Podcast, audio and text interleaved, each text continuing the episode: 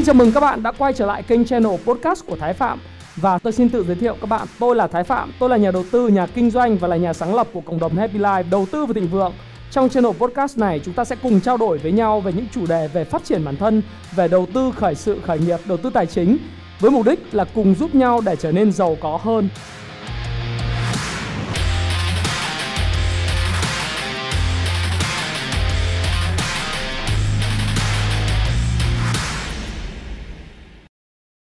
Hi, xin chào tất cả các bạn. Chào mừng các bạn đã đến với kênh channel của Thái Phạm. Và ngày hôm nay thì tôi rất là vui sau khi trở về từ khóa học thiết kế cuộc đời thịnh vượng.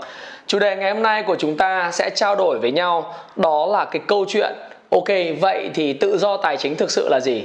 Trong khóa học thiết kế cuộc đời thịnh vượng của tôi thì tôi có chia sẻ một cái session tôi nghĩ là một trong những phần quan trọng nhất của khóa học thiết kế cuộc đời thịnh vượng đó là tự do tài chính là gì? Đối với tôi thì các bạn đều biết rằng là tự do tài chính là một khái niệm rất là cụ thể, rõ ràng. Nó gắn với một con số. Và tất nhiên tự do tài chính nó phải là một cái yếu tố liên quan tới chuyện khoái, phiêu và phê khi mình làm việc mà.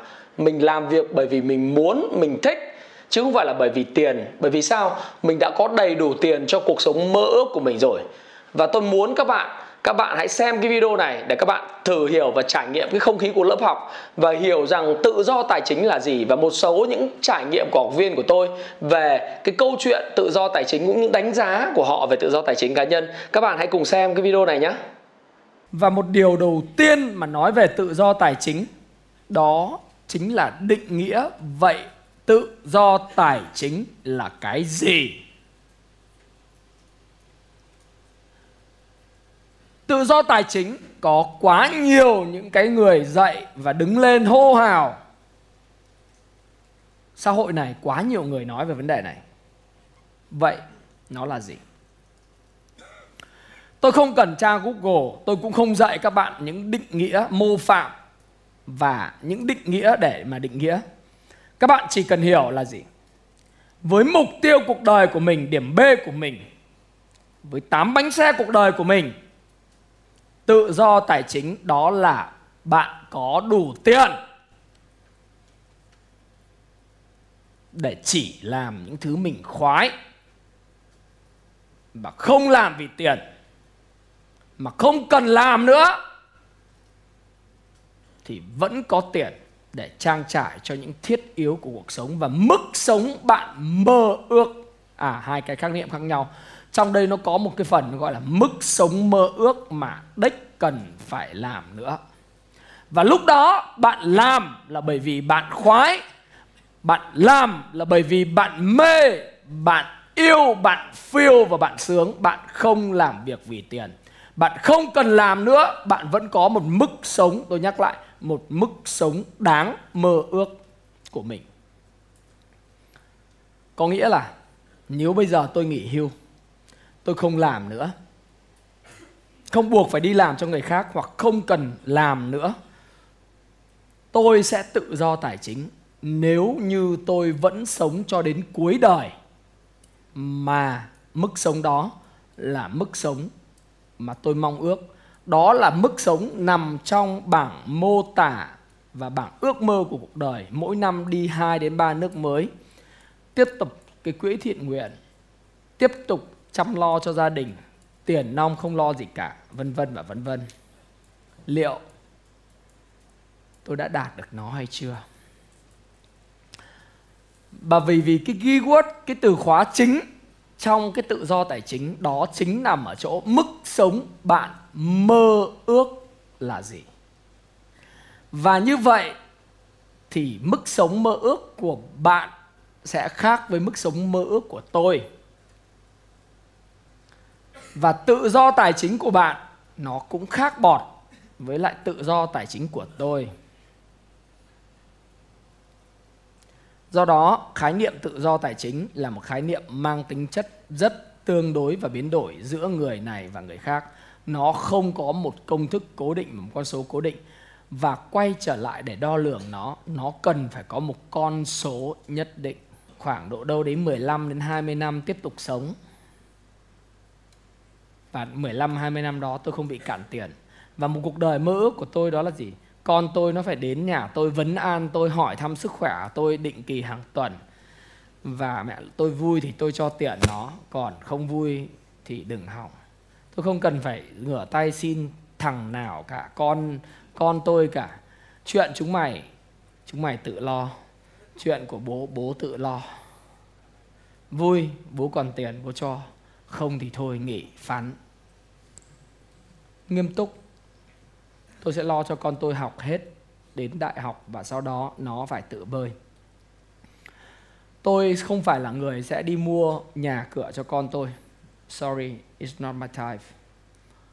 Và đấy là điều rất firm và dám nói một điều đó trước công chúng thì điều đó có nghĩa rằng tôi sẽ làm như vậy. Bởi vì tôi là người nói và tôi người làm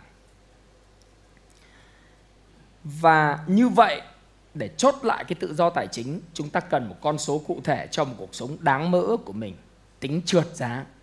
Sau đó, vào tương lai chúng ta sẽ nghỉ hưu.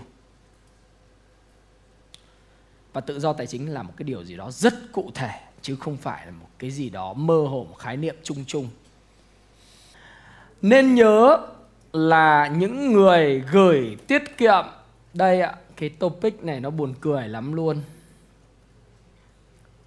gửi tiết kiệm trị giá hai căn nhà sau 20 năm, còn vài bát phở. Tôi sợ như vậy, đúng cho các bạn nhìn luôn. 12 sổ tiết kiệm trị giá căn nhà sau 20 năm, còn một bát phở. Đây là câu chuyện có thật 100% của anh Hoàng Nam Thành hiện là chủ doanh nghiệp chuyên sản xuất năng lượng tái tạo tại thành phố Hồ Chí Minh. Và anh mới gửi năm 1983 gửi tiết kiệm. What the f- Điều gì xảy ra với cái sổ tiết kiệm của anh ấy vậy? Và các phụ nữ ơi, bỏ ngay cái tư duy đi làm tống và tiết kiệm nhé. Bởi vì tiết kiệm của bạn, bản chất nó là một con số và con số này chính phủ.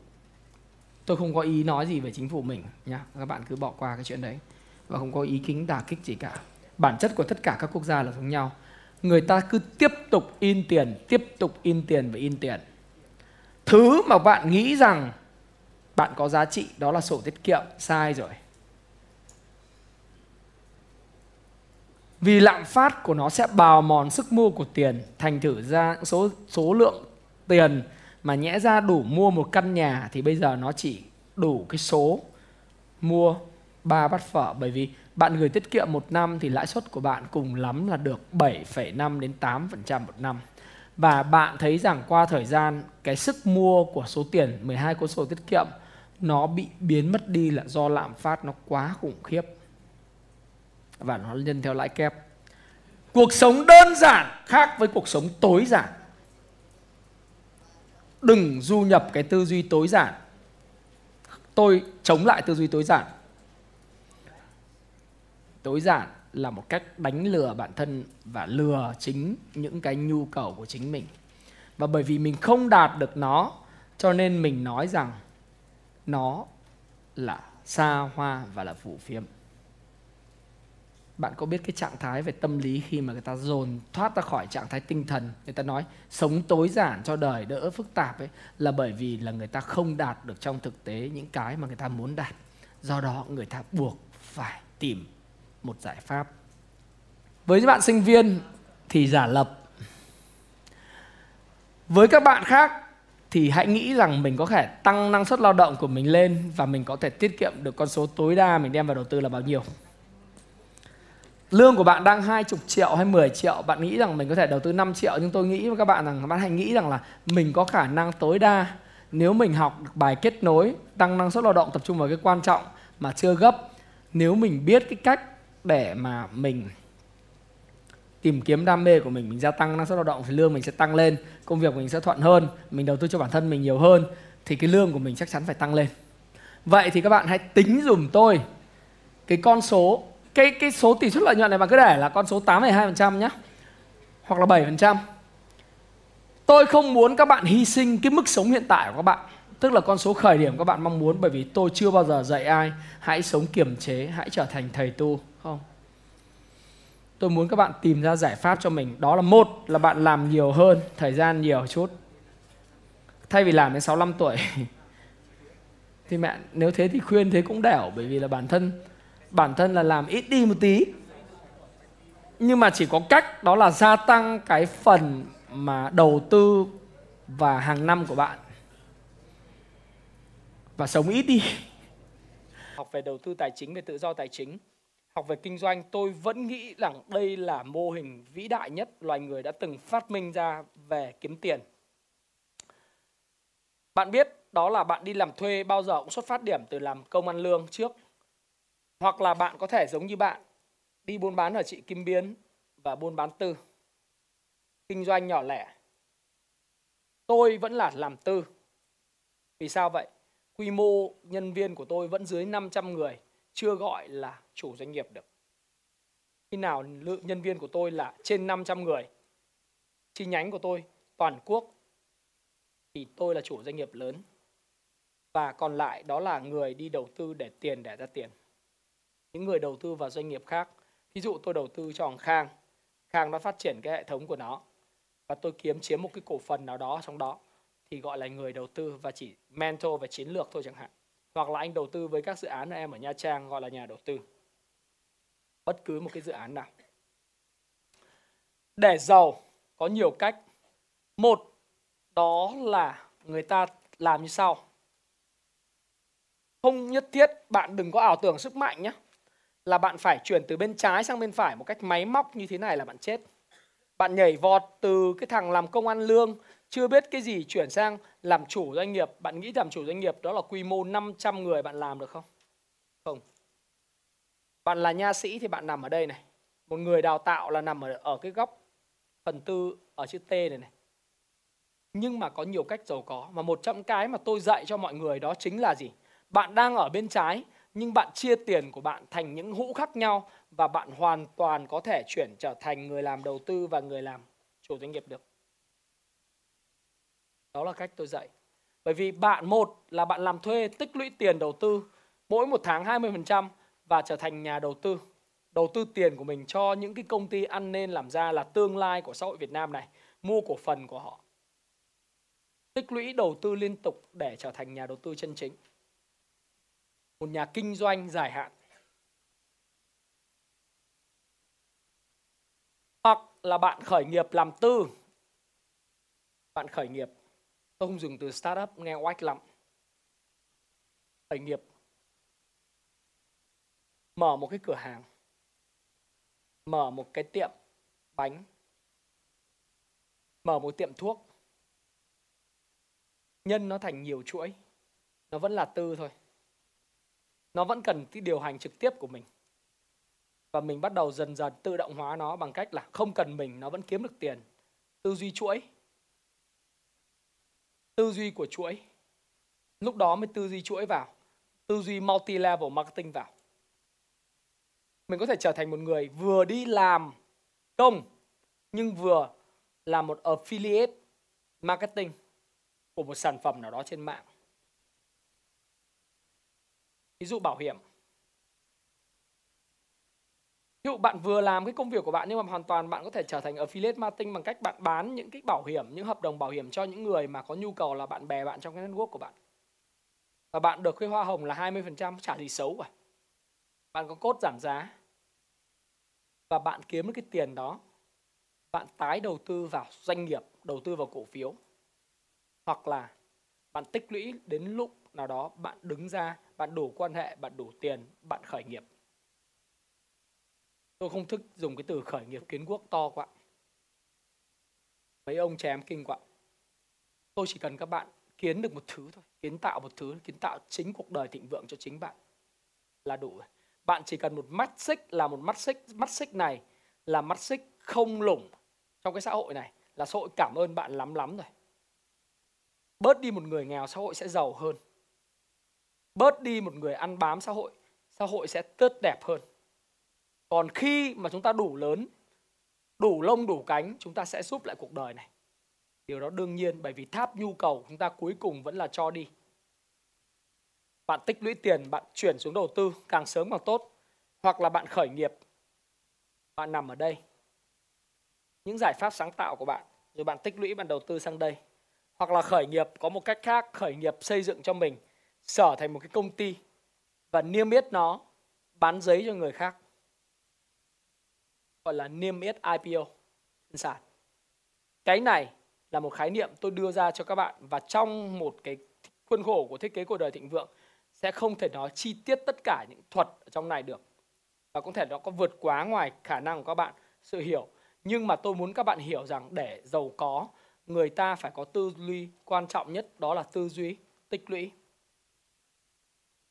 Tích lũy. Tích lũy. Hãy chia tiền của mình một cách tự động. Hãy tích lũy nó.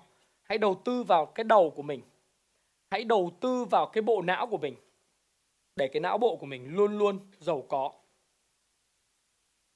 Và để trở thành một nhà đầu tư chứng khoán thành công, hay bất cứ một khoản đầu tư nào đầu tiên bạn cần một tư duy đúng. Một tư duy đúng có nghĩa là phương pháp luận của bạn đúng. Một tư duy thế nào về tiền cho chuẩn? Bạn cần một phương pháp chuẩn, method. Một phương pháp chuẩn ở đây có thể kết hợp giữa technical analysis về phân tích kỹ thuật và fundamental analysis về phân tích cơ bản. Và bạn cần một cách quản trị rủi ro đúng đắn cái này chi tiết nếu đầu tư thì các bạn có thể tham khảo khóa công phu chứng khoán của tôi. Về kinh doanh, về khởi nghiệp, tôi có thể giúp các bạn, giúp các bạn khởi nghiệp làm tư thành công. Bởi vì khởi nghiệp làm tư thành công, các bạn cần các yếu tố sau. Một, đó chính là chiến lược bạn. Cái thứ hai, bạn cần con người và xây dựng tổ chức vững mạnh về văn hóa như thế nào. Thứ ba là bạn cần cái gì? Bạn cần một thứ nó gọi là quy trình tổ chức sản xuất và quản trị. Thứ tư là bạn cần quản lý tài chính. Và thứ năm quan trọng nhất, đó là marketing và bán hàng.